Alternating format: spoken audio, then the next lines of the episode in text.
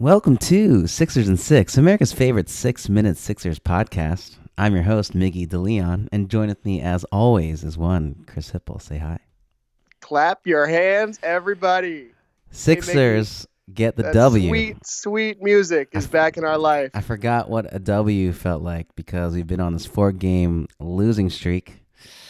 But it came against the Surging Thunder, who are on like a five game win streak themselves. We won 120 to 113 behind a uh, pretty strong performance, um, but really up and down performance. You know, the main takeaway for me, though, at least, was man, this game was definitely hard to watch. As as well as we played, you know, beating the Thunder here, I was I wanted to turn the TV off. Like there were just so many fouls. I couldn't stand it. I'm not sure if it was like the refs, but it was just so difficult to watch every time down the court. Like uh, the second half of the third quarter, the first half of the fourth quarter, I just couldn't. I couldn't do it. It was so difficult. But man, we really pulled it out. Um, Ben Simmons took three threes, hit all three. Oh no, wait, that's that's not Ben. We uh, had That a Ben happen. Simmons zero three pointers, and um, you know he did play well, but again, that's just something that keeps is it's going to be the gift that keeps on giving.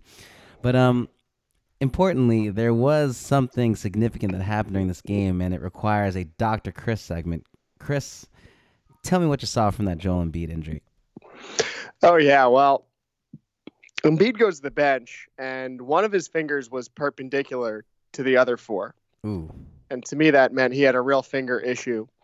Um, I was really excited. I learned about the concept of buddy taping, taping the bad finger to a good finger, and then you're just fine.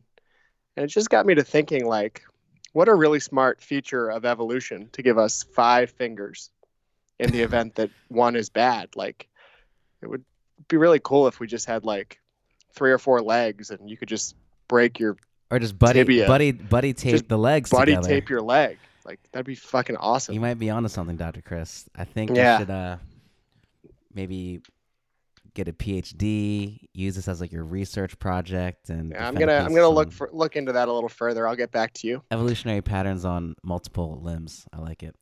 Miggy, talk to me about um a little pregame quote of interest. Brett Brown asked by the lovable Howard Eskin, Yes, that's right. what's going on with Ben Simmons shooting? You know, you, you told him to shoot one per game, uh, and he hasn't since. And Brett says, evidently I have failed. I mean, the full quote is evidently I have failed. I own it. I got to help him find it. Most importantly, he has to help himself. I mean, I kind of alluded this alluded to this earlier with, you know, his lack of three-pointers and, you know, I don't really know what to think at this point. I am definitely losing patience. You know, I will probably go to the grave defending Ben Simmons, but it's really hard to watch him just pass up these three pointers, not take these shots. And he's such an enigma because he is very good. And I just want him to unlock. Another great game. I mean, he had a really good game. He played really well, but I just need him to unlock. It's just so.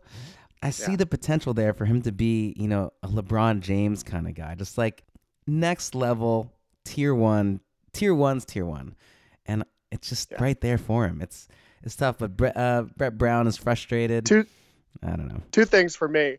One, a hilarious piece of wordsmithing by Brett to say I fully own it, and then follow it up by Ben has to help himself. Like it's on him. Yeah, it's my fault, but Uh, secretly it's his fault. The other thing, real quick, the two makes that he's had this season have been on designed plays for Ben to be in the corner and take a shot. So it kind of is on Brett. Like we haven't seen him in that position in the game Well, yeah, since, really. I don't know. Maybe they they've run the play and he just passed it up and we didn't notice. I mean, how many times have you yeah, it's seen possible.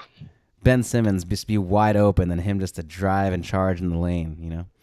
Um, I want to talk about our home versus away record. Seventeen at home, uh, seventeen and two at home, and then whatever the hell it is away. Like, we need to be in a position to be at home during the playoffs, and right now we are not in that position. Like, We're not. Ben said he's afraid to lose in front of the home fans. I love that. How Oh, yeah. how can we transfer that on the road? We really need to. I would love that. Our bench is way better at home too. Like Mike Scott showed up for the first time in a week. That was cool. I know that he had some timely threes. Chris, we are at the Shake Milton minute, Oh, let's go. and uh, yeah, what Um, you got? Okay, so for the people who say that Brett Brown never does anything, two things. Number one, Josh Richardson and Ben Simmons pick and roll game is looking strong in the last two games. It's brand new, and our turnovers are way down. We're only the 20th worst team in the league now for turnovers. um, I really miss Matisse Thybulle. I know. Side note, He got cleared to play three on three though uh, at let's practice. so- go. Shout out to Embiid beating Steven Adams for the first time in his career. It was his first win versus OKC. Uh, really hilarious moment. I loved when Josh Richardson was shouting at the ref that it was me after Toby six foul. It was clearly not. Clearly not him. No. Awesome. Let's talk about the Celtics game Thursday. Ooh, Prediction, Miggy, go. two three pointers from Ben Simmons.